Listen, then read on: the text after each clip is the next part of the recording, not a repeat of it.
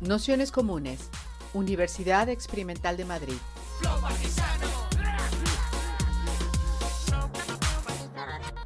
Toda la información en nuestro canal de Telegram Nociones Comunes o en nuestra web traficantes.net barra formación. Así que nada, bienvenidas, bienvenidos, bienvenides a esta tercera sesión, que en realidad es, bueno, esta segunda, que en realidad es la tercera sesión del curso Asambleas y Reuniones.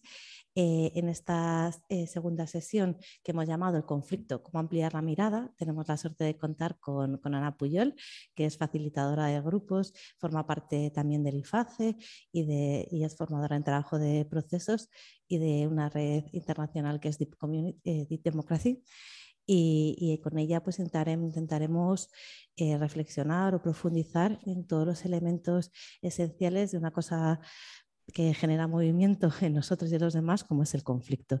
Entonces, sin más, damos paso a Ana, que, bueno, ya también entremezclando un poco su presentación con vuestras preguntas, y, pero en principio seguiremos este formato así habitual que ya estamos haciendo. Así que nada, muchas gracias a todas y nada, y Ana. Toma, ya está, ¿no? ya me toca. Julín, gracias, Almu. Eh, a ver, qué fuerte. Eh, siempre, que, siempre, que hablo en público me pongo súper nerviosa. Eh, igual estoy un rato así, después normalmente se me pasa. Entonces, ¿cómo empezar? Sí, igual con eso. ¿No? A veces cuando me pongo nerviosa eh, voy demasiado rápida. Entonces, por favor, paradme, eh, haced señales o escribid en el chat, ¿no? Es algo que me he propuesto para hoy. O sea, una de las cosas importantes en el conflicto, el conflicto tiende a pillar unas velocidades que nos hace difícil estar presentes con lo que pasa entonces uno de, mis objetivos hoy es ir poco a poco. Vamos a ver hasta dónde lo consigo.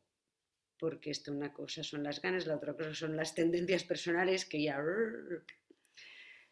Entonces, pues no sé, igual empezar... Sí, empezar agradeciendo primero a Trafis, ¿no? Gracias Almu por montar este, este curso. Y Sí, y gracias por poner el foco en el conflicto. ¿no? O sea, como gracias a Trafis y gracias a todas las personas veo, intento no mirarlo mucho, pero ahora lo he vuelto a mirar, veo que hay unas 30 personas conectadas. Entonces, agradeceros, ¿no? Agradeceros porque Sí, como decía Almu, yo me dedico muchísimo a temas de conflictos y da la impresión, o sea, como mínimo mi punto de vista es que el mundo cada vez necesita más que aprendamos a gestionar conflictos, ¿no? Las cosas están escalando, tenemos una guerra aquí al lado, eh, ¿no? A nivel de cambio climático las cosas están extremando, entonces, muchísimas gracias por, sí, incluso me emociona, o sea, muchísimas gracias por tener el interés de aprender un poco más sobre conflictos, ¿no? Entre todas, ¿no? Es algo que como humanidad, según mi punto de vista, hay muchas metodologías, muchas maneras de, muchas buenas intenciones, pero el conflicto sigue siendo algo que a momentos nos supera como humanidad, ¿no? Entonces sí, empezar agradeciendo muchísimo y espero que aprendamos durante esta hora y media, aprendamos todas un poco más de conflictos. Entonces esto, ¿no? Como os decía, hay, hay tanta literatura y tantas metodologías sobre conflictos que es imposible nombrarlas todas. Eh, mi manera de trabajar y en lo que yo iba a decir soy un poco más experta sin serlo porque me queda mucho por aprender, pero en lo que hace muchísimos años que me dedico es a gestionar el conflicto bajo la metodología de trabajo de procesos. Sé que Samu, ¿no? Eh, porque me he escuchado el audio, Samu el primer día y habló un poco ¿no? de algunos conceptos y nombró algunas partes, algo, cosas importantes de trabajo de procesos. Y sí, empezando empezar enmarcando que la charla de hoy va a ser desde la metodología de trabajo de procesos. Entonces, sí, es algo súper amplio, ¿no? Los conflictos es algo que es algo enorme. Entonces, cuando Samu me escribió el mail, ¿no? Pidiéndome que, o sea, dándome ideas de qué podíamos abordar en una charla de una hora y media, ¿no? Me hizo una lista de cosas a tratar del conflicto, después los dos nos reíamos, ¿no? En plan, si, esto, si todo esto se pudiera gestionar en una hora y media, estaríamos trabajando a altos niveles internacionales, ¿no? Entonces, el conflicto es algo súper amplio. Mi objetivo para hoy es, como mínimo, que tengáis ganas de un poco más cuando acabe la charla. ¿No? Ya gracias por estar aquí y mi objetivo así medio oculto que ahora estoy poniendo encima de la mesa es seduciros para que sigáis aprendiendo de conflicto. ¿no? Entonces voy a intentar hacerlo lo más fascinante posible, a ver, a ver qué pasa. Eh, y dudo un poco porque soy consciente que las charlas por internet no se me dan muy bien. ¿no? Entonces, pero bueno, se aprende haciendo, por tanto, gracias por invitarme, Almu. Em, vamos a ver qué aprendo hoy de hacer mejor las cosas por internet. Eh, una cosa que quiero pediros y a la que estoy más acostumbrada y normalmente en una sala es más fácil, es que por favor interrumpid, preguntad, ¿no? Cuando no entendáis algo, sí, que después de una manera más consciente voy a intentar dejar espacio para preguntas y la idea no es que haya más o menos tres cuartos de hora, una hora de explicación y después también haya preguntas, pero si en medias se os remueve algo o tenéis preguntas, también soltadlas. Vamos a intentarlo así. Em, y a ver, un momento, que tengo aquí mis apuntes porque me pongo nerviosa. Eh, sí, eh, igual empezamos, ¿no? Y me encanta lo que has dicho, Almo, al principio, ¿no? Que cuando, cuando oímos hablar de conflictos, la mayoría de nosotras ya se nos activa eh, todas nosotras tenemos relaciones, o sea, estamos vivas porque hemos gestionado conflictos, ¿no? O sea, todas las personas del mundo gestionan conflictos en su día a día. Y a la vez, ¿no? Hablar de conflictos es algo que normalmente nos toca. Entonces, igual quería empezar, ¿no? Dándonos, nada, un segundo para preguntaros eh, qué relación tenéis con el conflicto.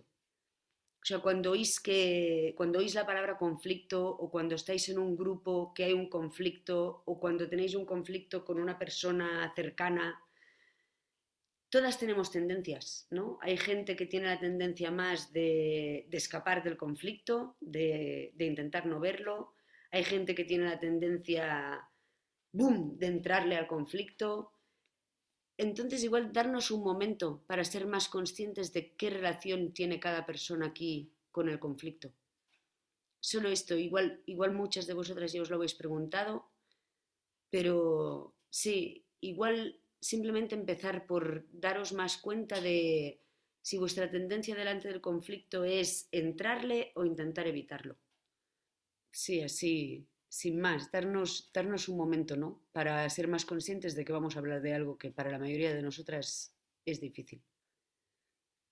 O sea, como mínimo para mí. Yo me dedico a los conflictos desde hace años, pero cuando tengo yo, mi tendencia es intentar evitarlos. Intento escapar hasta que ya llega un momento que normalmente ya no me dejan, ¿no? Son, están tan escalados que ya tengo que abordarlos. Pero intento luchar para no entrar en el conflicto. Eh, no te digo. ¿Ahora? ¿Sí? Em, sí, esto es algo importante porque un primer paso a tener en cuenta en los conflictos es que la mayoría de nosotras el primer conflicto que tenemos es con el conflicto en sí mismo.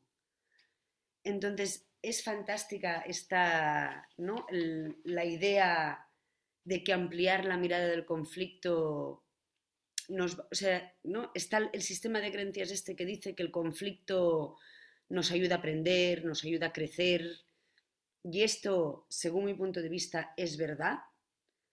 esto no saca o no quita que muchas veces el conflicto es algo doloroso, es algo que no nos gusta, es algo que intentamos evitar. Entonces, tener en cuenta que las dos cosas son ciertas dentro de un conflicto es algo interesante.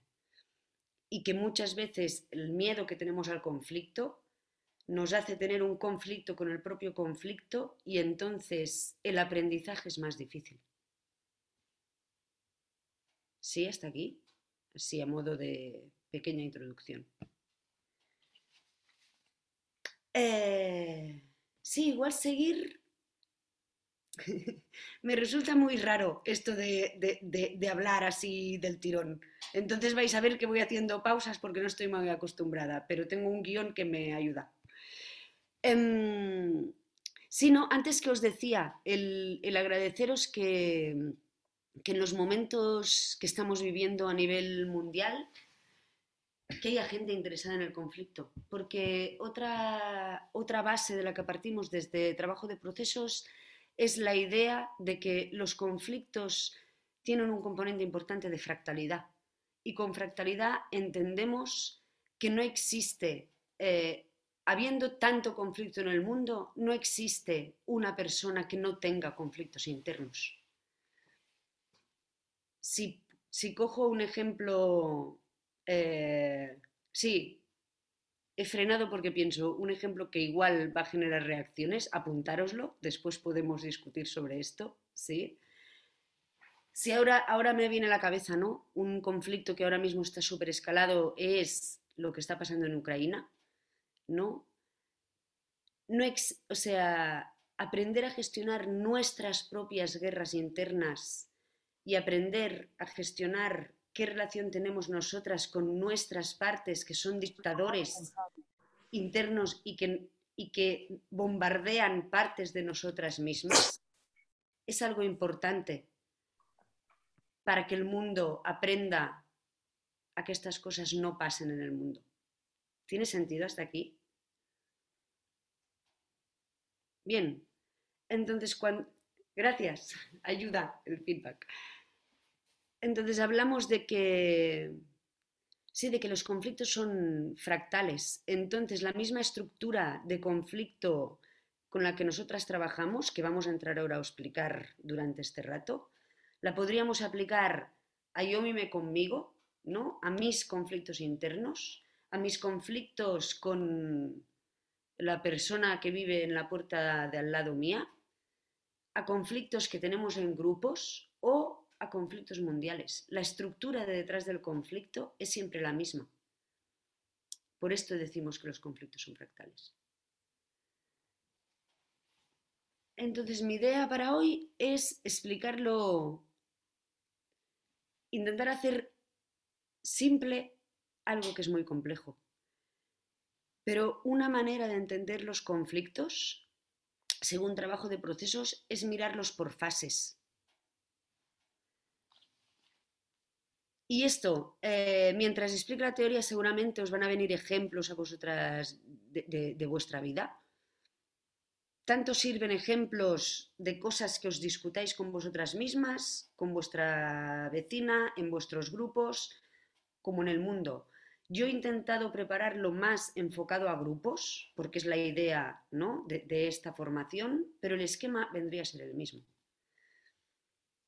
Entonces, a nivel de conflictos vamos a hablar de cuatro fases. Esto es genial. Eh, cuatro fases que no tienen nombres muy complejos. Hablaremos de fase 1, fase 2, fase 3 y fase 4. Viva, que a veces ¿no? ponemos nombres casi imposibles a las cosas. Entonces hablamos de que si imaginemos un grupo ¿no? que se acaba de crear. En general, cuando empezamos con grupos, en general, cuando empezamos y a otros momentos dentro de los grupos, decimos que estamos en fase 1.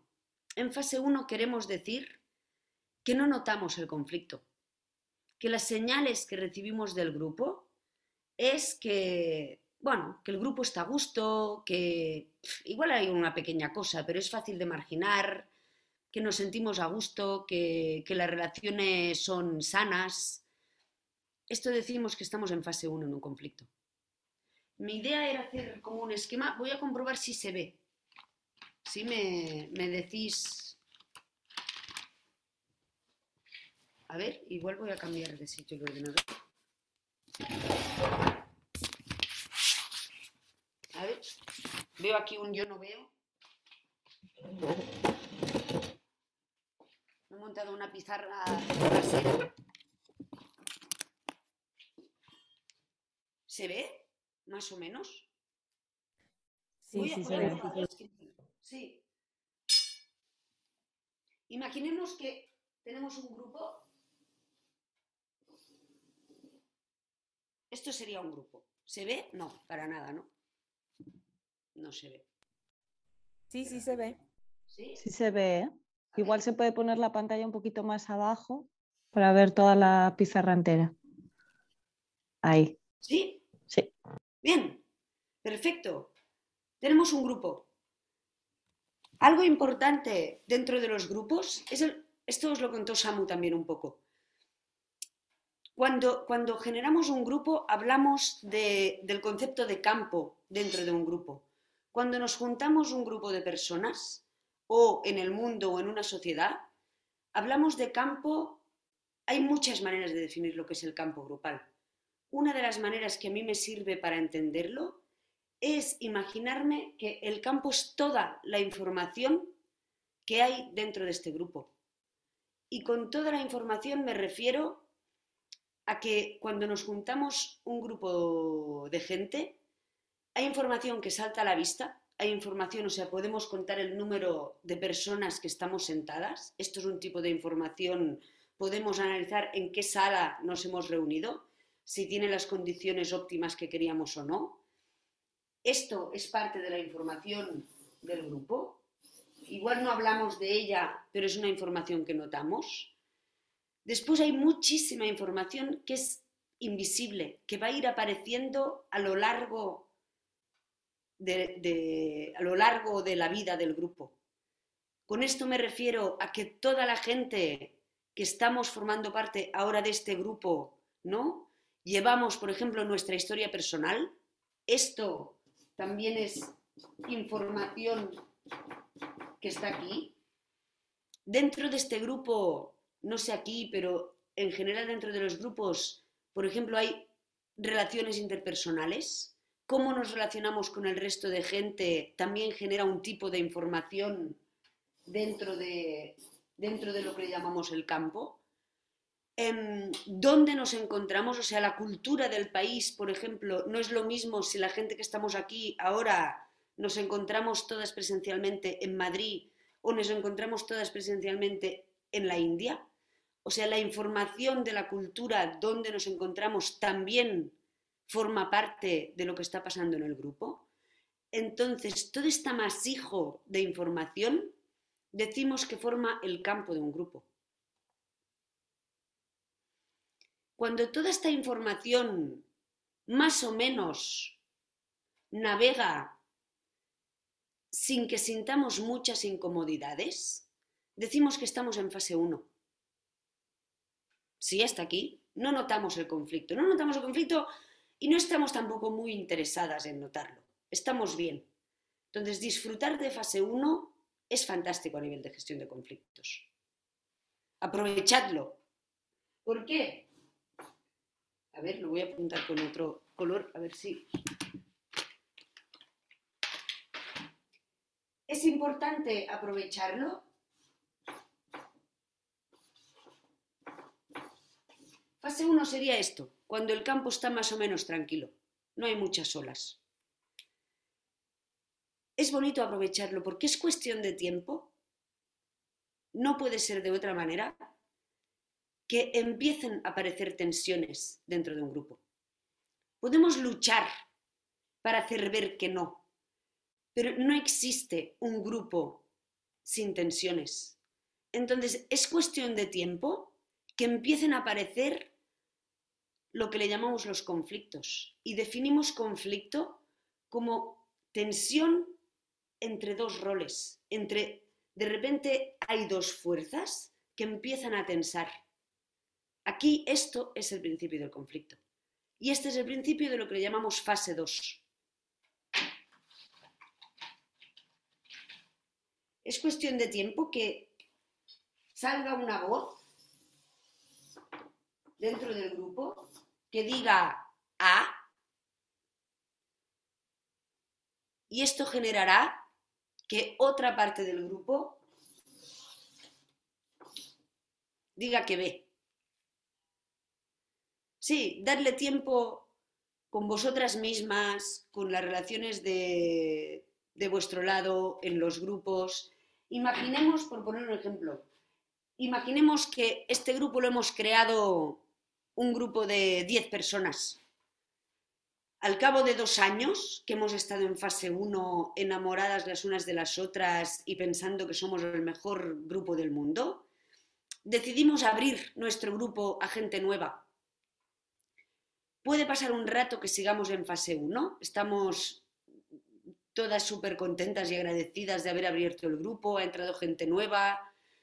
Imaginemos que al cabo de un tiempo, la gente nueva empieza a dudar de las normativas, de la manera de funcionar que hasta ahora había sido la establecida.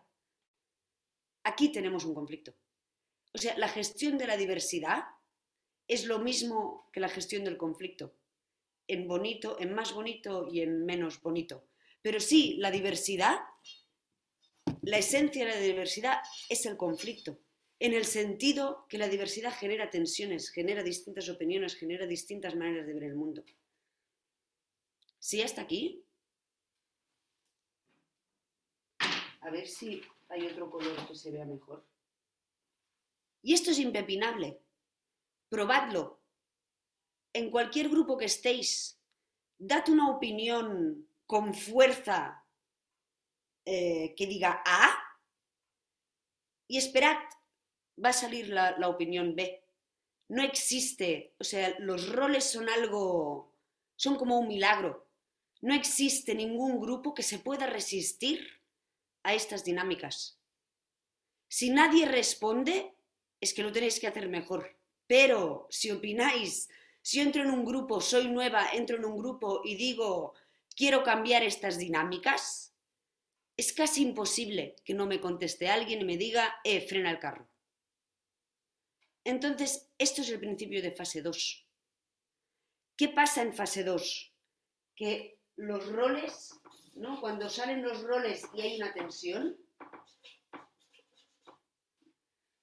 ¿Qué pasa? Cuanto más tardemos a darle atención a esta tensión, la tendencia es que estas voces escalen. ¿Por qué? Porque los grupos necesitan su diversidad para crecer y para aprender más de ellos mismos. Entonces, ¿cómo se nota que estamos empezando a entrar a fase 2? porque cuando nos encontramos echando una birra después de la asamblea, ya no hay tantas risas y tan, tan buen rollo como en fase 1, sino que empezamos a notar que empiezan los cotilleos. ¿Te has fijado en esta persona nueva que ha entrado? Joé, cómo dice las cosas, ¿no? Eh, y desde el otro lado, ostras, qué apalancada está esta peña, ¿no? Mm, yo qué sé, pues hay cosas que ya están pasadas de moda. Entonces, desde el trabajo de procesos decimos que lo importante es poner conciencia a las señales. Cuando empieza a haber señales de escalada, es un momento importante dentro de un grupo. Entonces, algo contraintuitivo, dadle espacio a los cotilleos en los pasillos, dadle espacio a las críticas. Si puede ser, con conciencia. ¿Qué quiero decir con eso? Normalmente, fase 2, la fase en que yo estoy enfadada con la otra persona, es la puerta de entrada a que el grupo aumente su diversidad. Por tanto, a la larga va a ser más resiliente. ¿Qué pasa normalmente? Que nos quedamos encalladas en la crítica. Entonces, darle más espacio a la crítica de una manera más consciente es un buen principio para los, conflictos. Pero fase 2 normalmente se caracteriza porque yo soy yo y tengo razón y la otra persona no tiene razón. Entonces, decimos que esta tensión entre fuerzas, decimos que hay una parte con la que yo me identifico, una parte del grupo cree A firmemente, ¿no? Y decimos, llamamos que esto es el rol U, esto ahora os lo cuento, viene del inglés. Lo siento, pero es así. A, mí a momentos esto me genera un conflicto interno también que no vamos a entrar, pero voy a daros la nomenclatura en inglés porque es la, es la que vais a encontrar si después leéis y si después os interesáis más. Decimos que dentro de los grupos, de repente yo empiezo a sentir, ¿no? Que como persona antigua en este grupo las cosas funcionan de esta manera porque venimos de una historia y porque esto es tal como ha venido funcionando siempre. Y de repente aparece mi, mi enemiga ahí delante, ¿no? Con la que tengo una tensión, que le llamaremos X. Se le llama U y X en inglés porque U hace referencia a you, o sea, a, mí, you are, ¿no? A, a mí, y X hace referencia a, ex, a, lo que me quiero divorciar, ¿no? A una persona que no tiene ya nada que ver conmigo. Entonces, la tensión entre lo que yo soy y lo que no soy es lo que le llamamos un conflicto. ¿Qué tal hasta aquí? Preguntas, comentarios, ayudadme por favor, que alguien diga algo. No, no tenéis. bienísimo, perfecto. ¡Yuju! No, no te libras, una cosa. A ver, eh, entiendo, supongo, esto es todo como, como muy puro, ¿no? Pero me imagino que no todas las más personas están en la fase a la vez, ¿no? Unas a lo mejor están en la segunda fase cuando otras están en la primera y al contrario, no sé cuántas fases más quedan pero el problema de los grupos no solo es que entren en fases, me imagino que cada uno entra en, o cada una entra en fases distintas, ¿verdad? Genial, sí. Se diría sí y no a la vez, ¿no? Cada persona, eh, volvemos, me encanta que digas esto, volvemos al concepto de campo, ¿no? Por ejemplo, mi historia personal, si mi tendencia personal es querer evitar los conflictos y tú y yo estamos en el mismo grupo, igual mi tendencia es decir, no, mujer, no pasa nada, no, no, eh, pues bueno, tenemos un poco de opinión distinta, pero no, no, esto no es un conflicto. Igual al mismo momento tú estás súper irritada, ¿no? La tendencia personal de cada persona nos hace que estemos, es verdad, que cada persona igual a momentos se pueda situar en fases distintas. A la vez, eh, a la vez el grupo está en una fase. Cuando todo el mundo está bien, normalmente puede ser que haya alguien enfadado, pero el grupo, el grupo, mira, qué, bien que digas esto, porque me, me, ayuda ¿no? a comentar otra cosa. Em, los grupos están formados por individuos y cada persona estará en su fase, tienes toda la razón. A la vez, los grupos se pueden analizar como un ente en sí mismo. Entonces, normalmente los grupos están en una fase también. Muchas veces, esto es súper interesante también, muchas veces cuando vamos a trabajar en grupos en conflicto, esto es lo primero que tenemos que trabajar. Muchas veces tenemos que trabajar si hay un conflicto o no hay un conflicto en el grupo. Esto quiere decir que tenemos que trabajar porque hay un conflicto entre fases. Hay gente que dice, no, no, no, no tenemos conflicto, y hay gente que dice, sí, sí, sí. Este es el primer conflicto que trabajamos muchas veces. ¿Tiene sentido? No sé si te he respondido a la pregunta. Bueno, sí, también supongo que irá respondiendo a medida que avance la charla, ¿sabes? Yo creo que... Sí, sí, pero sí, si soy específica a tu pregunta, tienes toda la razón no todo el mundo está en la misma fase, al mismo momento, normalmente el grupo mayoritariamente está en una fase.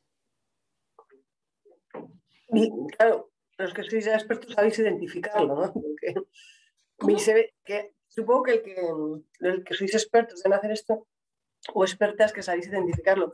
Me imagino que desde dentro, como todo, es más fácil, es más complicado verlo, en qué fase está cada grupo. ¿no? Tiene que venir alguien exterior para analizar el tema, ¿verdad? Total, sí, sí. Depende de qué hablemos, pero sí, esto pasa siempre, ¿no? Cuando estoy en la sopa, es verdad, yo los propios conflictos que tenemos en mis grupos, yo soy bastante incapaz de facilitarlos. O sea, depende, pero mi tendencia igual es ser más cerilla, ¿no? Y ¡buah! Y los llevo. Entonces yo normalmente necesito ayuda externa para, ¿no? Para, sí, que me haga ver un poco más qué está pasando. Entonces sí. Y es súper interesante lo que estás trayendo ahora, porque esto es una de las claves de la gestión de conflictos. Darnos cuenta si podemos facilitar este conflicto o no. O sea, para realmente acompañar un conflicto, seas del grupo o seas externo, decimos que la persona que facilite tiene que entender y poderse identificar profundamente con, los dos roles que están en conflicto en este momento en el grupo. Si yo no soy capaz de entender perfectamente qué significa ser una persona nueva en un grupo y tener ideas nuevas y brillantes, y a la vez entender profundamente qué significa en un grupo haberlo creado y que llegue personas que te lo quieren cambiar todo, si yo no, si yo no puedo entender y de alguna manera amar profundamente estas dos tendencias, no puedo facilitarlo. Lo que sí puedo es tomar parte por el conflicto y decir, pues yo estoy más de acuerdo con este lado o estoy más de acuerdo con este lado y traerlo con conciencia. ¿Cuál es la información que yo tengo de esta, de esta parte del conflicto? ¿Tiramos un paso más? quería hacerte una pregunta, Ana, no sé si...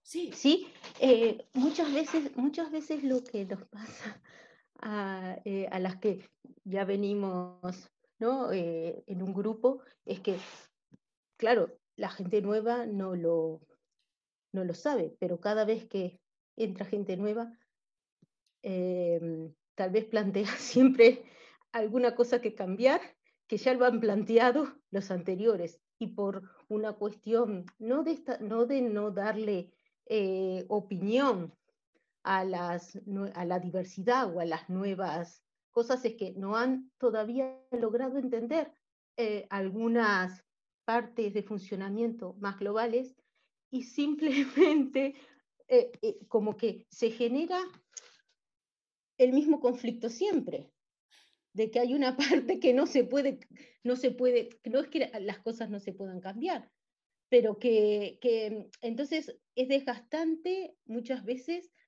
las propuestas nuevas de cambios donde tal vez no sean viables, pero que las personas nuevas todavía no tienen ese tiempo de madurez dentro del grupo para saber que eso, no sé, capaz que, eh, o que cuesta, o que cuesta más tiempo, o que llevan sus procesos, o, que no es el momento de cambiar eso, ¿no? Entonces, eh, es como que es inevitable traspasar siempre por el mismo punto en la vida del grupo de cuando entran nuevos y queremos aceptar las diversidades y queremos... Eh, yo, he llegado a decir, jo, estamos llenos de nuevas, de nuevas ideas y de... Lo, lo que pasa es que nos falta la idea que encaje. O sea, cualquier cosa no encaja, ¿no? No sé, eh, igual, eso, comentar eso. Em, no sé, o sea, está claro que no se pueden evitar los conflictos, pero que hay conflictos que se repiten y se repiten y, nos entramos en bucle con, la, con, las nuevas, las opción, la, la, opción B y que los que ya estamos en el grupo, otra vez lo mismo, madre mía. Sí. sí, es genial lo que estás diciendo, porque aquí entra ¿no? la propuesta de lo que yo entiendo que es esta sesión, ampliar la mirada del conflicto. Entonces, gracias por, gracias por decir esto. Verónica, me atrevo a intuir que tú, o sea, que tú, ¿no? Que, tu parte con la que te identificas es más con ser antigua dentro de un grupo y lo que te molesta, entre comillas, no sé si te molesta esta palabra, pero con, con lo que reaccionas, lo que tienes en el otro lado, son la gente nueva que entra y os dice, tengo una idea fantástica nueva que ahora... No, mismo... en, no en todos, no en, o sea, sí, yo sería you, yo sería you en ese, en ese esquema, eh, pero no, o sea, no es que, bueno, todos tenemos, ¿no? Es, eh, no voy a decir que, que, que sea su, sumamente abierta, en algún momento sí que mi mente debe rechazar algunas cosas que, no soy capaz de, de, ver, ¿no? Pero mm, que la, que, la, que, que la diversidad me parece un componente súper enriquecedor del grupo y de las, y de las visiones, ¿no? Muchas veces al estar tanto tiempo allí nos enfrascamos en, en una determinada forma de pensar, de ver y, y, y, lo que hace falta son las contribuciones de nuevas. Eso está claro que es Sí, así. sí. Pero sí, que, que en este modelo yo, en, y en, bueno, en la experiencia personal actual, me, sería yo. Bien, disculpa. Verónica, no te he pedido permiso y te estoy usando para ejemplificar lo que estamos diciendo. Entonces, en este caso, que gracias por nombrarlo, ¿no? Esto es importante también, como personas, normalmente hemos pasado por todos los roles, ¿no? Seguramente la mayoría de gente que está escuchando esta charla ha sido antigua en un grupo en algún momento, si seguimos con este ejemplo, y ha sido nueva, y ha vivido en sus carnes lo que es la pesadez de que cada vez que entre alguien tenga ideas brillantes que se han probado 10.000 veces y que ya no podemos más, y ha vivido en sus carnes los dinosaurios estos que no hay manera de hacerles mover y que, se creen que ya lo han probado todo y que alguien tiene que despertarles y no. Entonces, gracias por traer esto. Y está bien, esto es importante para la siguiente fase que vamos a presentar ahora. De momento, en estas fases, muchas veces lo que hacemos como grupo, ¿no? Cuando hay conflictos, muchas veces lo que el grupo tiene tendencia a hacer es poner normas. Esto está bien. A veces poner normas ayuda a un grupo y decir, de acuerdo, en este grupo lo que vamos a hacer es que hasta que no lleves dos años dentro del grupo y te hayas empapado un poco, no podrás mm, tomar decisiones. Me invento, ¿no? Estas cosas normalmente ayudan a los grupos y están bien. No estoy en contra de las normas. Ahora, si no entendemos profundamente los roles y qué nos están diciendo, y ahora aquí es la presentación de fase 3, si no tenemos curiosidad por qué trae profundamente cada uno de los roles, normalmente estamos condenadas a repetirlo. Entonces, me encanta lo que decías ahora, Verónica. Sí, la mayoría de veces lo que nos pasa en los grupos es que repetimos patrones. Entonces, aquí hay dos opciones o reforzamos las normas, ¿no? Ya estamos hartas de la gente nueva que llegue, ahora no solo no podrán tomar decisiones, sino que no podrán ni opinar durante tres años. Esto es reforzar una norma, ¿está bien? Otra manera, si esto no funciona y sigue ciclando el conflicto, es intentar entrar en fase 3. Que fase 3 es cuando realmente, a ver si cuando realmente hay lo que llamamos, este no se va a ver, ¿no? Buah, aún. Cuando realmente pasa lo que llamamos un cambio de roles. Y un cambio de roles es esto. Es cuestión de tiempo también que dentro de los conflictos yo por un momento pueda entender el otro lado. Pero en fase 3,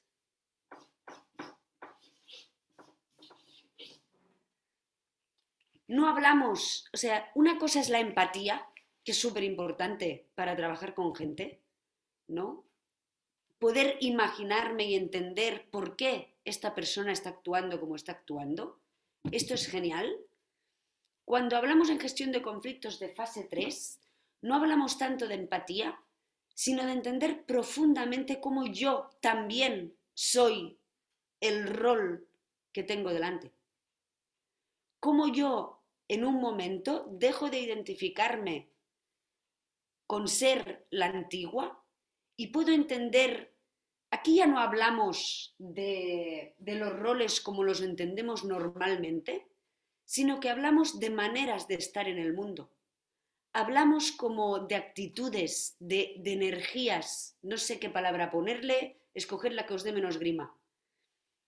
Pero no hablamos tanto de personas nuevas y personas viejas dentro de un grupo, sino que siguiendo con el imaginario que me estoy montando yo de este ejemplo que ha salido así, ¡pum! Si yo me dejara intentar entender esto más en algún grupo que yo he estado, podríamos llegar a entender, ¿no? O sea, la, la gente más antigua, igual, y escuchando ahora lo que decías, Verónica, la gente más antigua igual tiene más la habilidad de dar una estabilidad y de mirar, ¿no? De mirar, de tener la habilidad de mirar, de tener como una vista de pájaro, una vista más arriba de lo que es este grupo. La gente nueva puede aportar una frescura y una manera nueva de ver las cosas, igual más, más local y más concentrada.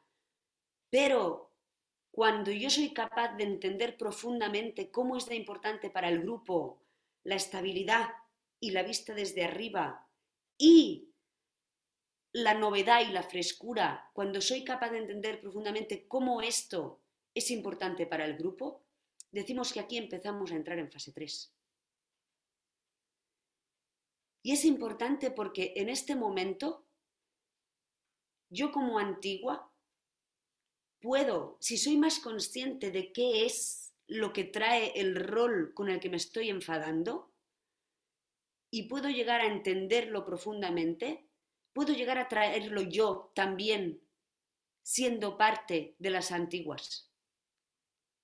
Igual si yo entiendo profundamente que en el grupo que estoy la frescura es algo importante, desde tener experiencia puedo intentar traer frescura. ¿Sí? ¿Hasta aquí? Entonces, cuando hablamos de fase 3, no hablamos tanto de entender no de decir, ah, claro, esta persona es nueva, por tanto no tiene toda la información. Esto es cierto, pero profundizar en los roles quiere decir entender más cómo baila esta manera de estar en el grupo, cómo es importante para el grupo esta manera de expresarse o esta manera de, sí, de, traer las opiniones, o sea, de, encontrar algo más que baila por debajo de lo que estamos acostumbrados, de las opiniones. ¿Tiene sentido hasta aquí? ¿Sí? Bien, voy, voy, a, voy a cerrar con la fase 4 y entonces abrimos otro momento a preguntas y a comentarios, ¿os parece? Llega un momento, imaginemos que yo he entendido profundamente estos dos roles. Normalmente Vale, me espero. Perfecto, apúntatelo. Veo que te llamas Marta. Apúntatelo, Marta. Llega un momento en que somos capaces de ver la importancia de estos dos roles dentro del grupo de una forma un poco más desapegada. De repente el grupo es capaz de decir, ah, qué importante, tenemos que dar más voz a la estabilidad al ver el grupo como un conjunto y tenemos que dar, tenemos que ser más frescas también. Pero todo el mundo, no solo las nuevas y las viejas, todo el mundo es capaz de traer más estos roles. Cuando vemos cómo estas dos maneras de estar en el grupo, que antes le llamamos conflictos, son importantes, imprescindibles para un grupo, decimos que hemos entrado por un momento en fase 4, que es cuando entendemos esto, cómo bailan las dos maneras de estar. Em, a ver si os puedo explicar esto de fase 4 desde otro punto. Ahora me ha venido, tengo una profe que me encanta. Em, que lo explica de una forma súper bonita. Voy a intentar imitarla, a ver si me sale. Eh, mirarse los conflictos desde esta fase es algo, sí, según mi punto de vista, es algo que tenemos que aprender. Ahora me viene otra vez, ¿no? Sobre todo en tiempos de crisis climáticas, de, tanto conflicto, entender más desde fuera cómo las energías que hay dentro de un grupo son importantes, es algo imprescindible. Y ella habla, explica la fase 4 de una...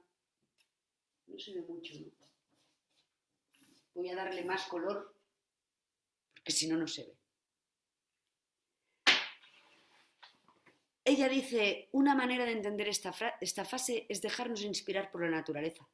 No sé qué relación tenéis con la naturaleza. Eh, hay gente que igual aquí esto no, no, no, le va a entrar. Espero que algunas de vosotras os sirva para entender lo que queremos decir con fase 4.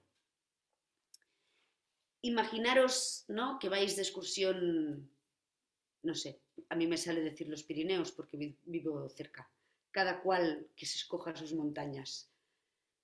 Si yo voy a los Pirineos, la igual cosa me encanta en verano, o sea, me fascina. Em, imaginaros que, que, estoy subiendo, ¿no? Me dirijo a un pico, estoy subiendo por la montaña con la mochila, normalmente voy reventada preguntándome por qué he venido otra vez si no doy imaginaros que llego a un repechón, ¿no? Donde me saco la mochila y de repente allí al fondo hay una montaña, bueno, de estas montañas impresionantes de los Pirineos que llevan allí, soy fatal con números, o sea, no me voy a arriesgar, pero que llevan mucho, mucho, mucho tiempo ahí, ¿no? Y justo donde acabo de dejar la mochila, ¿no? la montaña está ahí al fondo y justo donde acabo de dejar la mochila hay una florecilla pequeña que, nació ayer y que mañana va a estar, le van a haber caído todos los pétalos, los pétalos y va a haber desaparecido. Raramente en la montaña, delante de una imagen así, yo digo, mira qué bien la montaña, esta sí, tiene perspectiva, es sólida, está sosteniendo lo que tiene que sostener. Y mira esta flor, desgracia de flor, mira, toda, toda, toda fresca y toda con sus colores aquí, como si el mundo no estuviera pasando y tiene sus, ha salido y dentro de nada no va a estar. ¡Qué mierda de flor!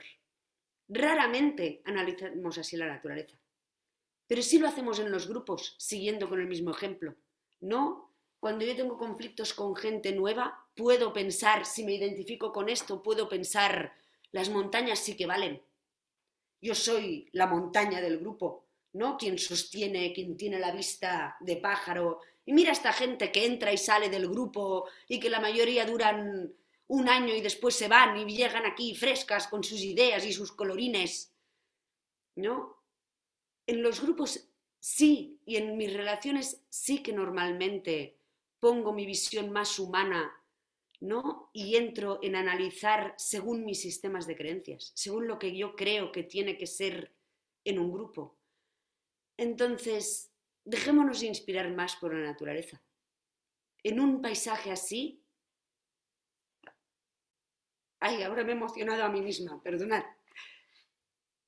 En un paisaje así, o sea, esto, sí, esto, ahora, ahora habla mi parte de activista social preocupada por el clima y cosas así. Supongo que es esto lo que me ha emocionado, ¿no? Ojalá supiéramos dejarnos inspirar más por la naturaleza y pudiéramos ver al ser humano y a los grupos más como estas energías que en la naturaleza vemos su belleza y las aceptamos tal como son y les damos la bienvenida de una manera casi natural. En cambio, en los grupos luchamos contra ellas. Entonces, esto sería fase 4. Poder ver en este grupo ¿no? lo importante que es y lo precioso que es que haya una montaña sólida, eh, ancestral, que mira desde arriba y a la vez que vayan saliendo florecillas cada dos por tres en verano. Es precioso. Ay, no sé, ya está. Voy a hacer una pausa aquí. Voy a mirar qué hora es también. Oh, si es casi hora de... de... Sí, de... Igual acabar diciendo... ¿Ibas a decir algo, Almu? Perdona. No, no, yo no te oigo. Ah, vale, solo que tenías eso, un par de preguntillas que creo que ya habías visto por ahí pendientes Ah, no. chat, por si te apetece No. tirar de ellas o si querías Súper. dar la paso. Sí, sí, sí. Voy a mirarlas. Solo esto, acabar diciendo que según mi punto de vista, me encanta el título, que lo tengo aquí apuntado y ahora no me acuerdo cómo es. No la... Sí, lo de ampliar la mirada al conflicto, ¿no? Que todas las fases son importantes. O sea, a momentos tenemos el derecho de quedarnos en fase 2 y decir, ahora mismo esta diversidad no queremos introducirla en el grupo y de una manera consciente decir no hasta aquí y poner una norma, poner un límite. Esto es fantástico. La única, o sea, como desde como mínimo tal como yo entiendo la mirada de trabajo de procesos, el mensaje sería intentemos ser más conscientes de dónde estamos en cada momento. No siempre tenemos que aceptar toda la diversidad. Podemos poner límites y normas, si decidimos aceptarla, esto, intentar mirarnos los roles con más curiosidad, entenderlos más profundamente y entender la relación y por qué el grupo los necesita, es ampliar la mirada del conflicto. Y creo que ya está. Pues sí, miro, miro las preguntas. Esperad, voy a respirar también que siempre me pasa que me emociono. Un segundo.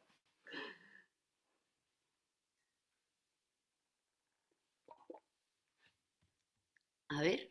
Está una de Marta y otra de Xavi. Y también podemos abrir a si hay más personas o que vayan levantando la mano y ya lo vamos a ir gestionando. Si no, Marta pregunta, cuando hay gente que no quiere enfrentar el conflicto pese a saber que existe, ¿qué haces?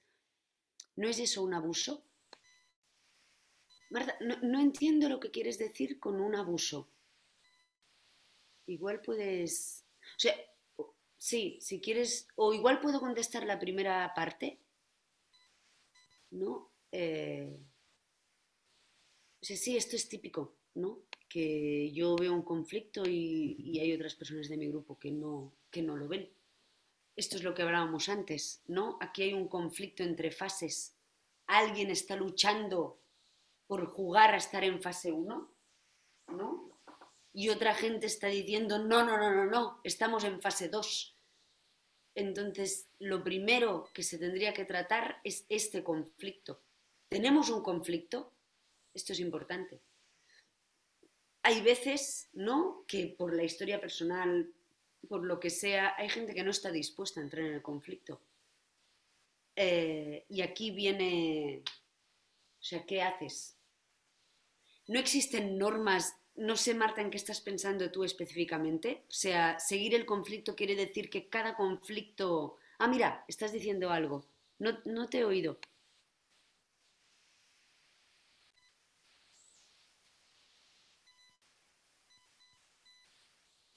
Mm. Bueno, a ver si vuelves o si quieres escribirlo, Marta. Hola. Ahora.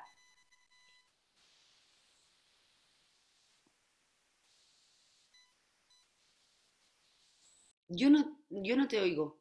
No, No se oye, ¿no? No, no, no se te está oyendo. No sé si Marta quieres intentarlo otra vez. Mm.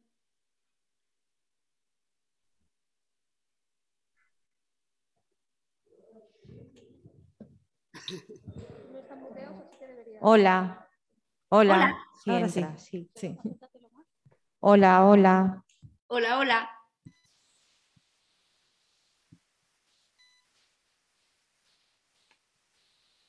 Te estamos Ay, no, no te oímos. Espera, espera, habla, habla otra vez.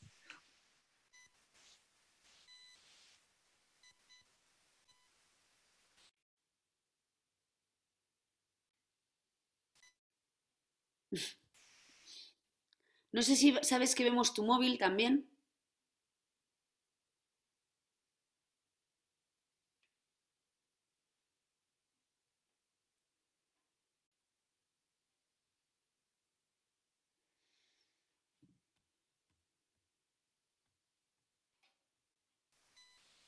Ah, no es mi móvil.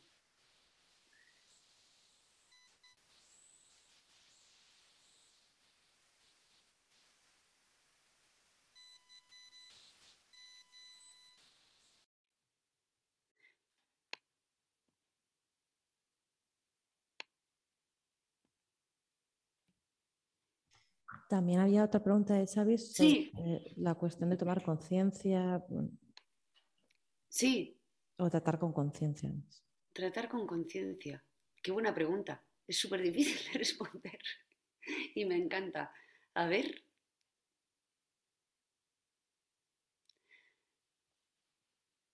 Jolín, es súper complejo. Gracias por la pregunta.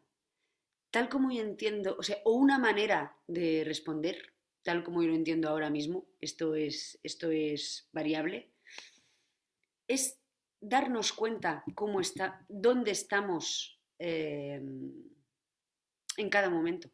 Esto es lo más complejo, según mi punto de vista, de los complejos, de los complejos, de los conflictos. Son complejos, complejos. ¿Qué quiero decir con eso? O sea, el hecho de... Si, por ejemplo, yo estoy en un grupo y de repente noto que empiezo a tener un conflicto con alguien. Por ejemplo, en este momento frenar, darme cuenta de que tengo un conflicto y decidir conscientemente si quiero abordarlo o no quiero abordarlo y actuar en consecuencia es algo importante. Esto es lo que queremos decir con actuar con conciencia. En que en cada momento demos espacio, o sea, por ejemplo, darnos cuenta de que hay un conflicto para la mayoría de nosotras es algo difícil. Entonces, tener conciencia de que hay un conflicto significa darte cuenta de que hay un conflicto y decidir con conciencia si entro o no, quiere decir parar un momento y preguntarme, ¿no? Tengo conflicto en este momento con tal persona del grupo. ¿Quiero abordarlo o no? ¿Qué nos pasa si no lo hacemos con conciencia? Que normalmente lo hacemos lo hacemos disimulando. No sé, esta palabra no me ha gustado, pero lo hacemos sin darnos cuenta que lo estamos haciendo. Imaginemos esto, que yo tengo este conflicto con esta persona y en vez de pararme y decir, vale, me cuesta aceptarlo, pero tengo un conflicto. Vale, ¿quiero trabajarlo o no quiero trabajarlo? No, por ejemplo, es la respuesta, ¿no? Solo ir a esta persona y decir, mira, yo noto la tensión, pero ahora mismo no, no me da para trabajar esto, espero que para ti esté bien. Acostumbra a ser más sano que hacer lo mismo sin conciencia. ¿Qué quiero decir? Que puede ser que yo empiece a evitar a esta persona. Puede ser que cuando no, cuando acabemos de la asamblea, si esta persona va a tomar una birra, yo aquel día tenga que irme a casa corriendo o que si nos encontramos por la calle tenga prisa, o que entonces el no entrar en el conflicto, si no lo decido de una forma consciente, lo voy a hacer de una forma inconsciente. Esto lo voy a hacer sin ni darme cuenta que estoy evitando a esta persona. Y esto acostumbra a generar más conflictos que ayudar. Esto no sé si te contesta un poco, Xavi.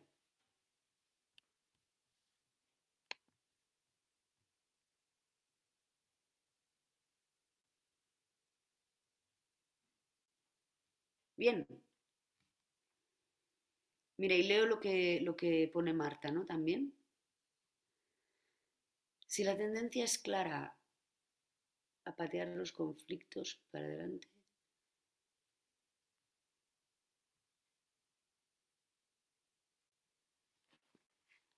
Si quieres la leo, porque para Sí, sí, sí. Para que si no, eh, la gente que luego lo va a escuchar no... mm, lo- Sí, gracias. Si la tendencia es clara a patear los conflictos para adelante, se ha de acumular tantos y se ha ido a tanta gente de portazo que ya no se quiere abrir el supermelón. Y hay gente que está enfadada con eso y con razón. O sea, que yo creo que eso es un poco recogiendo un poco la parte B esta de la pregunta que no se entendía tanto. Mm. Sí. A ver. Me pasa, Marta, que lo leo y te diría, tienes razón. A ver, abre Nueve.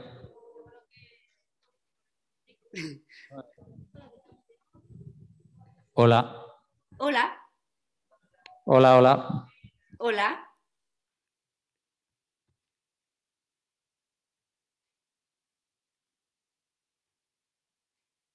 ¿Algo más? De momento parece que no.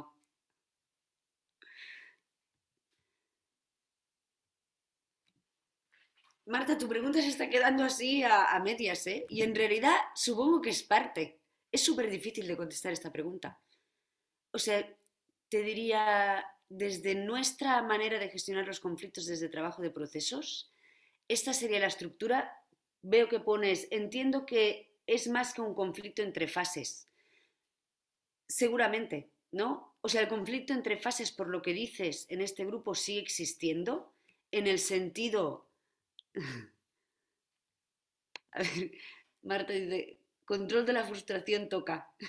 sí, sí. Es un buen conflicto interno y externo, normalmente. Em, a ver. Sí, o sea, parece que en este grupo hay un conflicto general.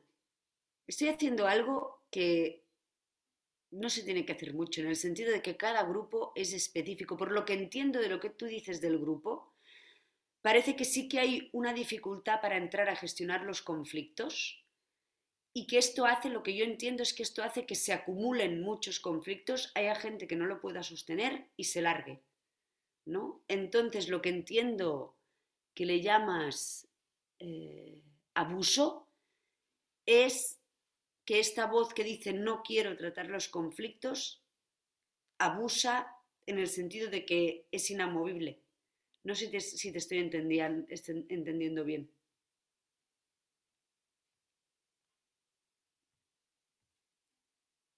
sería eso, perfecto. Pues sí, yo te diría, si yo fuera a facilitar un grupo así, lo primero que pondría encima de la mesa abriría el conflicto con el conflicto. Una vez hubiéramos eh, entendido más este conflicto, sería momento de abrir otros. Pero sí, es verdad, ¿no? Según nuestra manera de entender el conflicto, cuanto más se tapan, más escalan y más difícil es gestionar el conflicto. Entonces, las primeras señales de conflicto es algo interesante, lo que os decía antes, dadle espacio entre pasillos y hacerlo con conciencia, vuelvo a lo que decías, lo que preguntabas, Xavi, hacerlo con conciencia en el sentido de, está bien a momentos decir, me cago en la, esta persona me pone de los nervios, pero después intentad entender qué es lo que te pone de los nervios, qué, eh, qué, qué parte de ti está en contra. O sea, intentad entender estos roles más profundamente. Intentad cambiar las culturas grupales y que los cotilleos entre pasillos se conviertan en algo más consciente en el sentido de que si Almu y yo estamos en un grupo, ¿no? Que la pueda pillar por el pasillo y le puede decir, Almu, estoy súper enfadada, necesito entender más. Entonces, lo primero que estoy en fase 2. Fase 2 quiere decir, tengo que hablar para entenderme más a mí misma. ¿Me ayudas? ¿Me dejas criticar, despotricar, y después entre las dos intentamos entender más qué quiero decir y qué me enfada tanto. Esto es pedir ayuda, ¿no? Y hacerlo con conciencia, porque cuanto más me entienda a mí misma, más fácil es que pase a fase 3, que entienda mi rol más profundamente. Esto es gestionar los conflictos con más conciencia. No sé, Marta, si esto ¿no? Volviendo a tu pregunta, igual yo lo que haría es esto. Primero parece que tenéis un conflicto muy gordo con el conflicto y discutir estas dos voces. Parece que en este grupo hay un, grueso del colectivo que dice, no, no, no, no, aquí no se hablan de conflictos y se tira para adelante. Y hay otro parte del grupo que dice, eh, estamos aquí perdiendo gente, tenemos que aprender a trabajar los conflictos del grupo, tenemos que aprender a integrar la diversidad. Entonces, este es el primer conflicto que yo os animaría a que abordarais y que entendierais más cuál es la dificultad de tratar los conflictos en este grupo. A ver si... Esta es la pregunta de Laura y también hay eh, dos manos por ahí de Teresa y de... Así que Bien, parece que con Marta hemos ido por encima de la frustración porque dice me parece un buen comienzo, gracias, genial. Y, y a ver, Almu, perdona, ¿me lo, me lo puedes Un repetir? poquito más arriba, una de Laura y luego tienes dos personas pendientes de hablar, que son Teresa y alguien identificado como admin. Vale. Pues vamos con Laura y después con las otras dos personas, ¿os parece? Vale, Laura dice, ¿se vale buscar a un integrante que decidió no hablar o enfrentar un conflicto? No, no, no te entiendo, Laura. Buscar a un integrante que decidió no hablar o enfrentar. No, no, no entiendo la pregunta. No sé si puedes abrir el micro. Sí, abro el micrófono. Bien. Bueno, ok, gracias. Este, me refería, es que mm, por ahí dijeron esta cuestión del irse con el portazo o algo así, alguien que en lugar de enfrentar un conflicto se, se va del grupo o, o de, se, se le puede buscar, o sea, ¿se vale eso o, o- o ya se deja así? O? Es, una, es una pregunta. Esa es la Me pregunta encanta que lo hables así. Según mi experiencia en los grupos, en los conflictos, todo se vale. Todo se vale en el sentido de los conflictos son algo complejo y cada conflicto es distinto en sí mismo. Si crees que alguien se ha ido de portazo y que tiene información de esta que es importante para el grupo, corre detrás de esta persona y oblígala a hablar. En otro momento, si una persona se ha ido de portazo, igual es porque ya no tiene, o sea, igual es algo importante dejarla ir y que sea libre. No, no hay normas, eh, no hay normas específicas que sirvan para todos los conflictos. Hay fases, pero cómo se desarrolla cada fase en cada momento es algo imprevisible. Muy bien, muchas gracias. Entiendo que no te contesto mucho, ¿eh, Laura? No, no, no, muy bien, no, no, sí entendí, entendí. Sí, me parece que sí, la importancia también del, del- de, incluso hasta lo que sabes de la persona, ¿no? Puede servir o no. Incluso, perdona. Lo que sabes de la persona. Sí, Ujú, Ok. sí. y, al- y hay algo importante que forma parte de esta fase 3 en los conflictos. En nuestra cultura tenemos muy, muy olvidadas nuestras intuiciones, tenemos muy olvidadas nuestras... Sí, nuestras intuiciones, nuestras maneras más automáticas de funcionar. Si en algún momento sientes que debes preguntarle algo a alguien, prueba. Si no, esta persona ya te dirá que no. Escucha su feedback. Probad Gracias. cosas, los conflictos son imprevisibles. Nunca se Así qué va a funcionar. Muchas gracias. De nada. Y decías, Almu, que hay dos personas. No, no lo veo. Ah, sí, lo veo.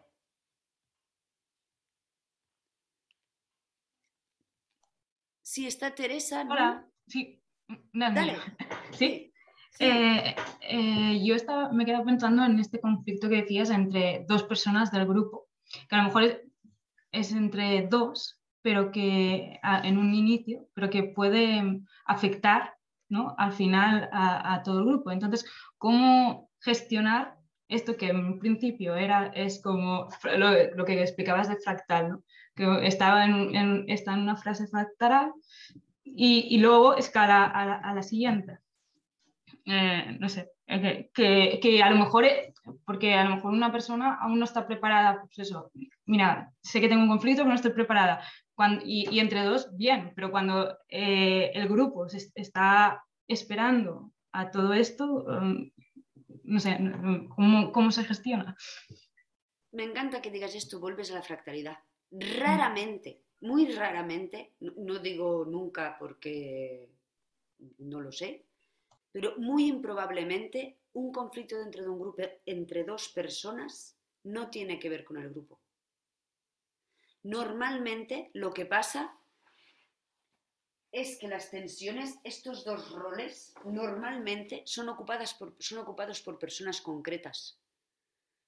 Y son las dos personas que la información que necesita ser escuchada por parte del grupo, eh, voy a decirlo a lo, o sea, ponéroslo con un tamiz, pero puedes imaginarte como que si yo soy más sensible por mi historia personal, em, imaginemos, imaginemos que en mi grupo eh, de repente yo empiezo a tener conflictos con, un, con, una persona que se identifica y que se muestra al mundo como un hombre, y yo me identifico y me muestro al mundo como una mujer.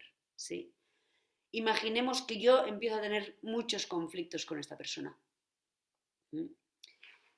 Eh, y son conflictos que hay temas de género por debajo, ¿no? Que nosotros dos estamos discutiendo.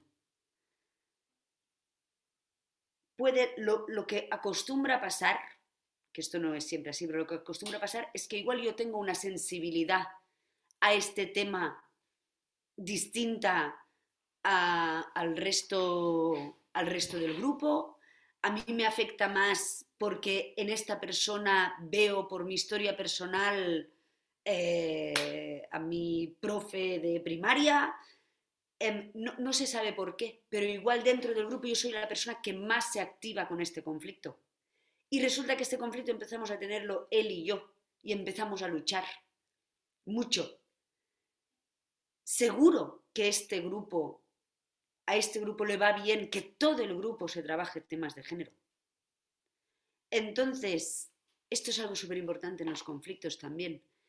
Aprender a separar roles de personas, ¿no?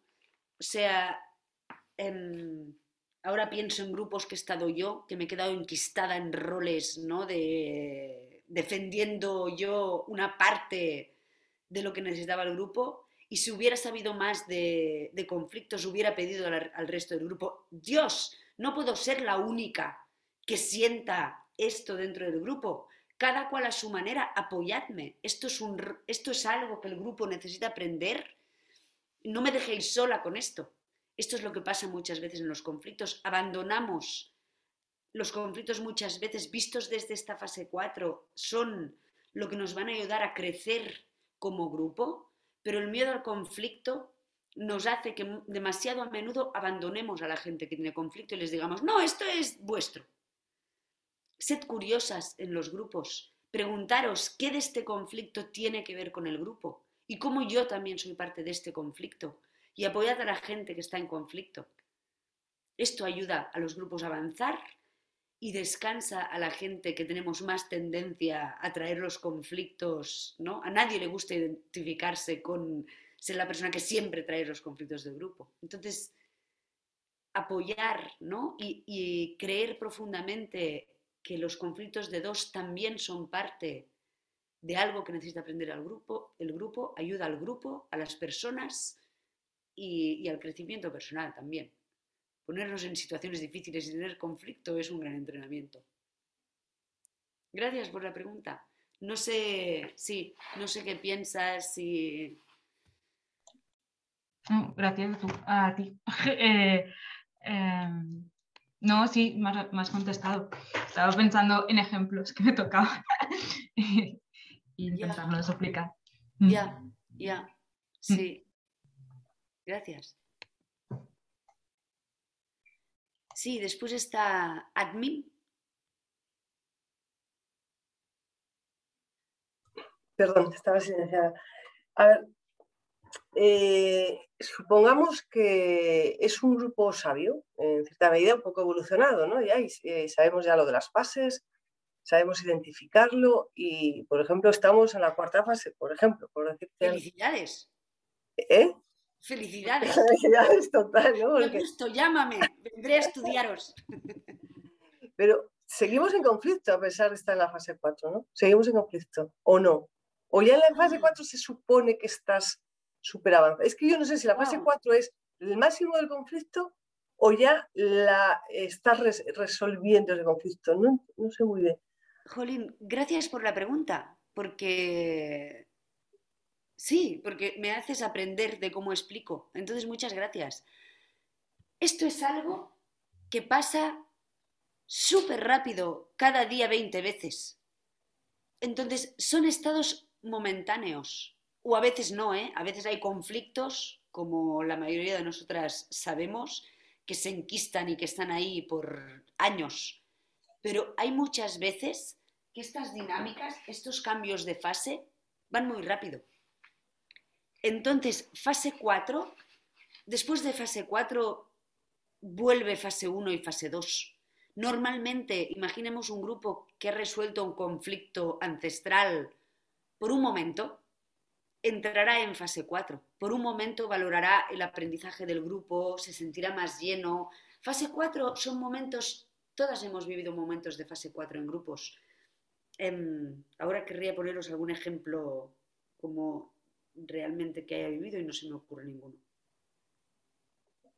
Pero la mayoría de nosotras hemos vivido a momentos, ¿no? Un conflicto en un grupo que por un momento las dos partes que están en conflicto resuelven algo y el grupo relaja y el grupo dice, ah, qué bien haber aprendido esto. Esto es fase 4. Pero esto no dura. Dale un par de días. Ya es mucho, un par de días es mucho.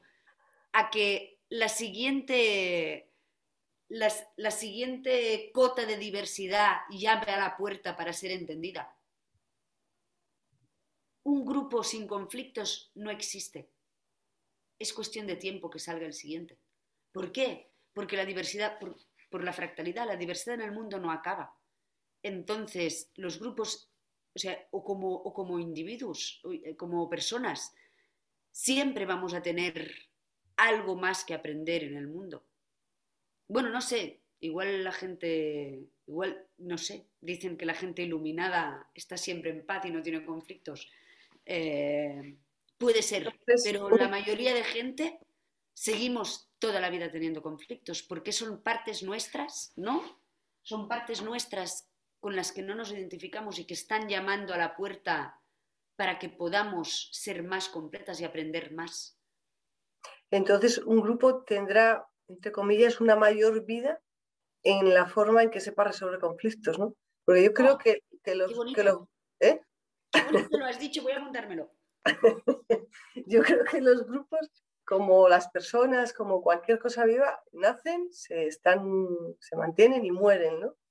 Yo, por la experiencia que he tenido en mi vida, es como así, ¿no? Ese proceso. Mm. Eh, puede durar, si hay una persona que es muy, una, o sea, que haya personas entusiastas mm, que arrastren, no sé, que den ideas y que sean facilitadoras, yo qué sé. Pero a la larga yo sé que con el tiempo, con el tiempo tiene a quizá porque también se ha pasado el objetivo del grupo, porque un el grupo debe tener un objetivo, ¿no?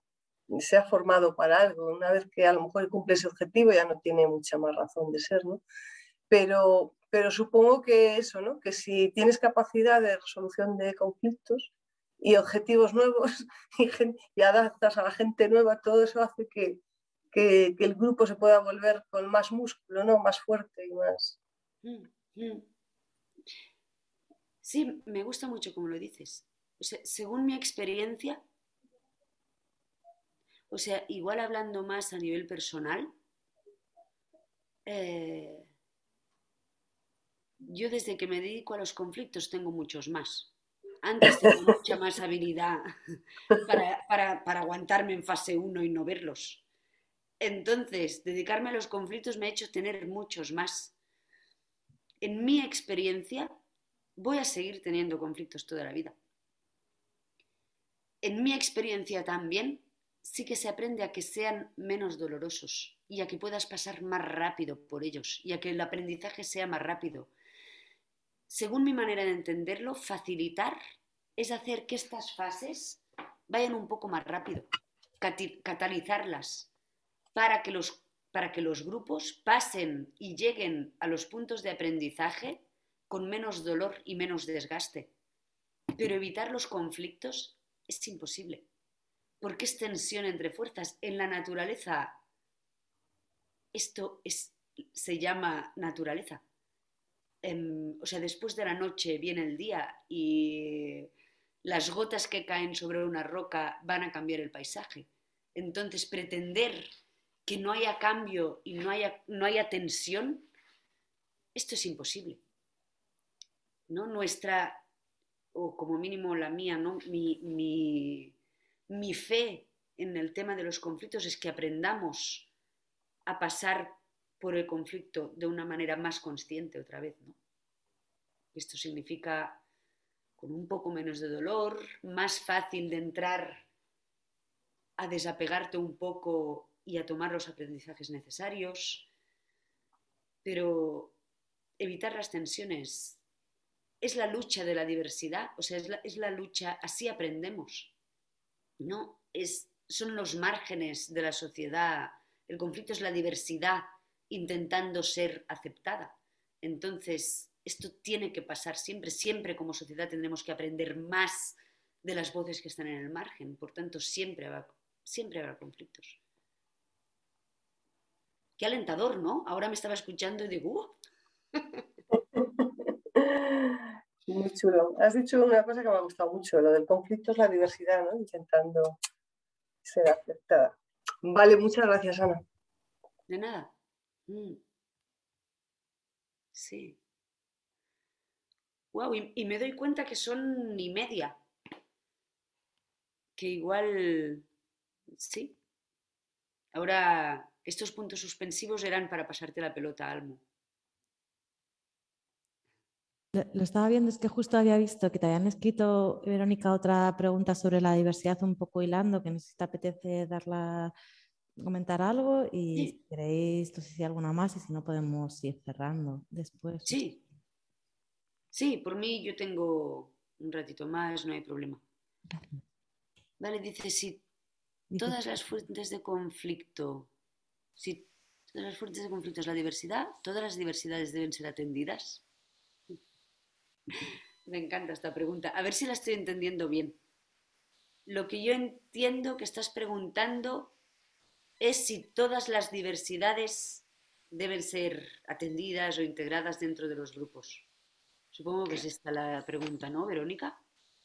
Sí, Ana, o sea, por ejemplo, muchas veces las diversi- o por ejemplo, comportamientos determinados por cultura, por ideología, por lo que sea, forman parte del comportamiento de una persona que se podría decir que forma parte de su diversidad o como sea, ¿no? O, o interpretarlo así. Y hay veces que hay cosas que son difíciles de atender, ¿no?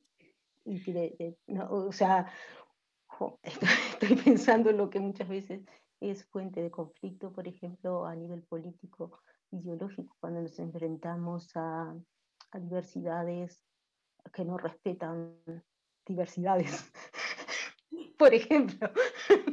Y entonces entramos en una cuestión de que hasta dónde, hasta dónde, ¿no? Eh, ha- hay algo debajo que tal vez son lo que estamos viendo eh, eh, entre la guerra ahora, ¿no? Nuestra cultura, nuestra forma, nuestros valores, nuestras formas, o sea, no para encerrarnos, sino para proteger algunas. eh, ay, no sé con estos planteamientos me parece me parezco súper ortodoxa, pero no, no es el, no es, es que, es que eh, no ante la diversidad de una persona, eh, sin querer ofender a nadie, pero ideológicamente como alguien de Vox, ¿no? Que nos plantea unas cosas y que crea determinados conflictos por ser diversa, diferente y pensar diferente, eh, ¿cómo, cómo la integramos en un grupo? Sí, ¿Cómo la hacemos? ¿no? Lo que entiendo que quieres decir, ¿Cómo- Verónica, es. Yo hay cosas que no. O sea, o no sé, no sé si es lo que quieres decir tú, pero lo que yo entiendo es que. O lo que me sale de decir con tu comentario, primero agradecértelo, porque esto me permite ser más clara. No, yo hay diversidades que no quiero en mi vida, que no quiero para el mundo. Hay maneras, ¿no? Hay, hay, hay actitudes, hay opiniones que si yo pudiera las borraría del mundo. Entonces, según mi punto de vista, aceptar la diversidad también es aceptar que hay diversidad que no quiero aceptar.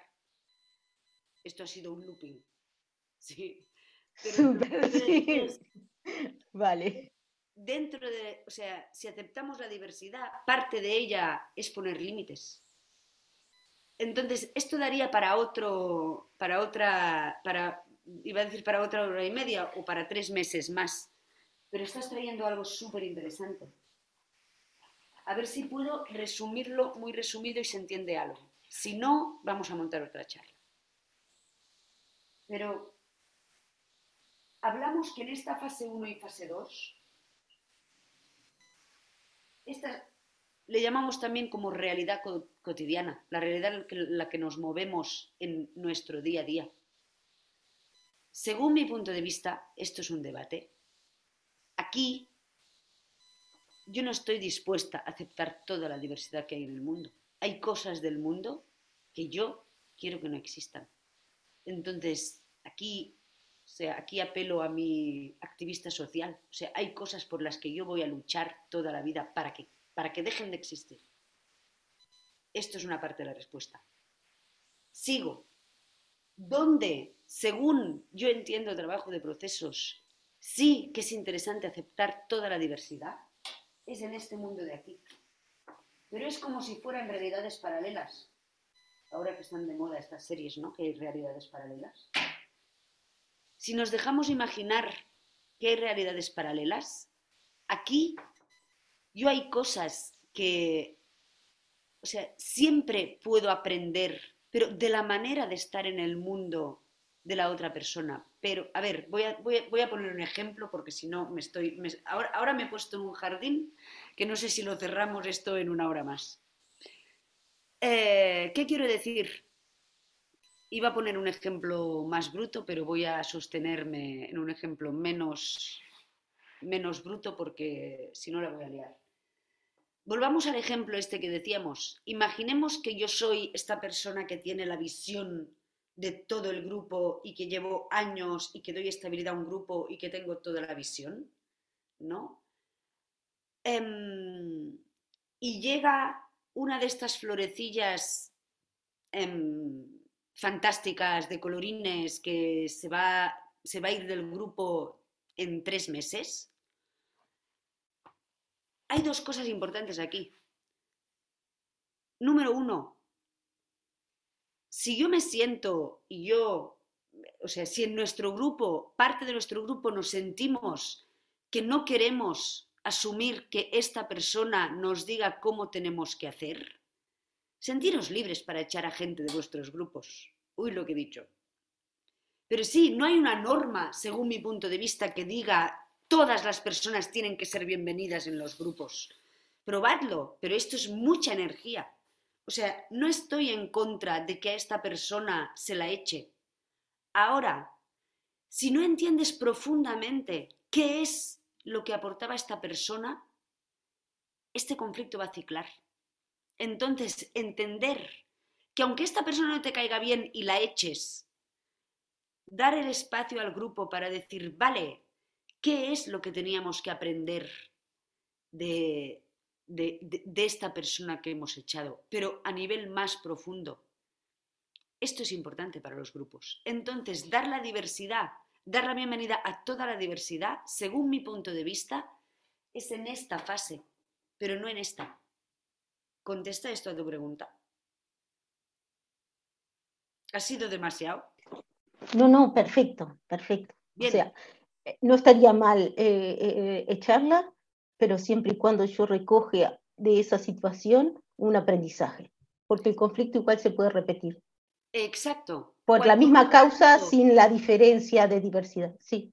Cuanto más rápido entiendas qué tienes, que, qué necesita tu grupo de esta persona que has echado, cuando más rápido lo entiendas, menos personas de estas van a pasar por tu grupo. Entonces, es una cuestión. Gracias, Ana. Sí, muchas gracias. De nada. Había una pregunta de Xavi que nos ha pedido si le dábamos paso.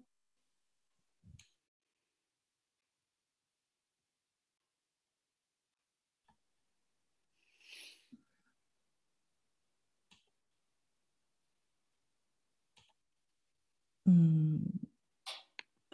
Xavi. Hola.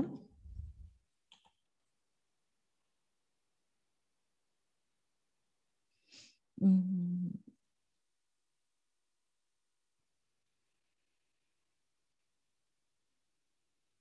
No sé, es que no sé, lo he escrito en el chat, pero... Mm. ¿Tiene algún problema o alguna cosa? Mm. No sé, a mí a veces también con estas cuestiones de... Ah, mira, estás escribiendo Xavi, a ver si... Bueno. A ver si... A mí a veces también me ha ayudado mucho los grupos en los que estábamos, por un lado, ser consciente del miedo que tenemos a romper el grupo y cómo esas cosas, o sea, por lo menos saberlo, que, que sale una pulsión ahí como súper fuerte, porque como le has echado mucha energía, te da mucho miedo que se pueda romper y a veces entenderlo desde ahí, como que eso me relaja, saber que eso eh, es de las cosas que más miedo nos dan. Eh, y también saber por qué estamos juntas, ¿no? como para también poder ponerle límites o, dar espacio que, eh, a, que, a poder acoger todo ese tipo de, cuestiones. ¿no? que, que, me han ayudado eh, cuando pensamos estas cosas, ¿no? para que también pues, tenga un espacio pero parcial, o sea, como cuidar también el por qué nos hemos juntado y no solo el acoger, digamos, esa diversidad, ese conflicto, todo lo que de ahí podemos aprender, que también es súper útil. ¿no? Pero una vez que lo tienes que ahí como más en el centro, también da menos miedo porque también hay menos, o sea, como que, bueno, pues hay que estar en otro lugar mucho más tranquilo, ¿no? Y aprender a evitar eso, como decía Ana, yo creo que es como súper importante, ¿no? El desapegarte, soltar cosas, o sea, como que es un aprendizaje que, que nos ayuda mucho a estar de otra manera en, en los espacios colectivos. Mira, justo ya he podido, aquí he aprovechado el hilo para, para que Xavi tuviera tiempo y ya la tenemos, que no le deja el micro funcionar. Y, pues es que, y dice que es que no le deja funcionar porque dice que el anfitrión, pero es que en realidad todo el mundo está pudiendo entrar. Entonces, no sé, y estoy dando a tu perfil, y, y no me deja. Entonces, no. A ver, prueba ahora, que tiene una cosa que ponía low hard. No sé.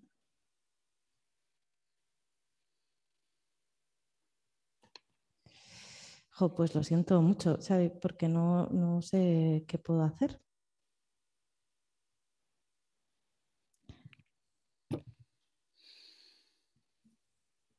De hecho, no sé si es. Mira, de hecho creo que le he echado, le, estoy admitiendo otra vez.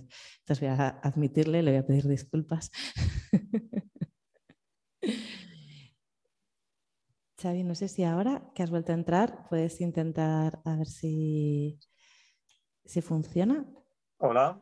Genial, ahora sí tenemos. bueno, he salido de vuelta a entrar. Eh, nada, me está encantando la charla. Muchas gracias por organizarla. Eh, me he quedado con una cosilla que es la otra persona soy yo. Ese punto, ¿no? Eh, queda me queda así como para poder hablar un poquito sobre, igual ya es muy tarde, así que voy a hablar un poquito rápido, las cositas que, me gustaría seguir estudiando todo esto. Así que si pudiese decir dónde estudiar y todo eso, dónde formarse más, me encantaría. Y me viene mucho en la película Encanto. Igual es una chorrada, pero no sé si la habéis visto. La vi el otro día y me encantó. Eh, es, el protagonista no son no ningún personaje, ninguna princesa, es el conflicto. Y cómo eh, el grupo, la familia se hace grande, ¿no? Se hace más fuerte gracias a superarlo, ¿no? Hasta que no se va por el conflicto, no se, no se salva la casa, no se salva la familia. Y no me está viniendo eso, ¿no? Y pues nada, veo entonces el conflicto de otra manera diferente, como que una oportunidad, ¿no? Como algo casi deseable. Porque en un momento dado, en la frase que has dicho, la otra persona soy yo, esto eh, me viene lo de escucha activa, ¿sabes? Esto de la escucha activa que se habla mucho, eh, que es un poco así como ser capaz de, vivir en primera persona lo que la otra persona, una experiencia, ¿no? Una experiencia que te está llegando a ti y tú vivirlo. Eh, apagar tu pensamiento y simplemente dedicarte a vivir lo que la otra persona te está explicando, ¿no? Es un poco la, escucha activa, entiendo. De esta manera es como si eh, el grupo fuese un ser simbiótico de alguna manera, como una especie de alquimia de las almas, ¿no? ¿Sabes lo que te quiero decir? y nada, pues eso me ha, me ha llevado mucho lo que has dicho de la otra persona soy yo. Creo que tener eso es muy presente, ¿no? Y cómo trabajarlo. En un momento dado, pues yo estoy actuando igual que la otra persona y no me estoy dando cuenta. Vale, muchas gracias por todo. Hasta aquí. Gracias a ti, Xavi. Sí. Sí, me gusta cómo, ¿no? Cómo analizabas. Ahora, ¿no? Parece que analizas el conflicto y los grupos, ¿no? Cuando decías que el grupo es como una alquimia, me, me, me gusta mucho como lo has dicho. Esto es mirar los conflictos desde esta fase 4, ¿no? Desde entender que los conflictos son necesarios, que, que nos ayudan a crecer. Y sí, para mí esto es súper importante. A la vez, ¿no? Que es súper importante a momentos estar enfadada con el conflicto y no querer más conflictos, ¿no? O sea, es como respetar el baile y dónde estoy en cada momento. Es lo que preguntabas tú antes, Xavi, ¿no? También lo de tener conciencia de dónde estoy en cada momento.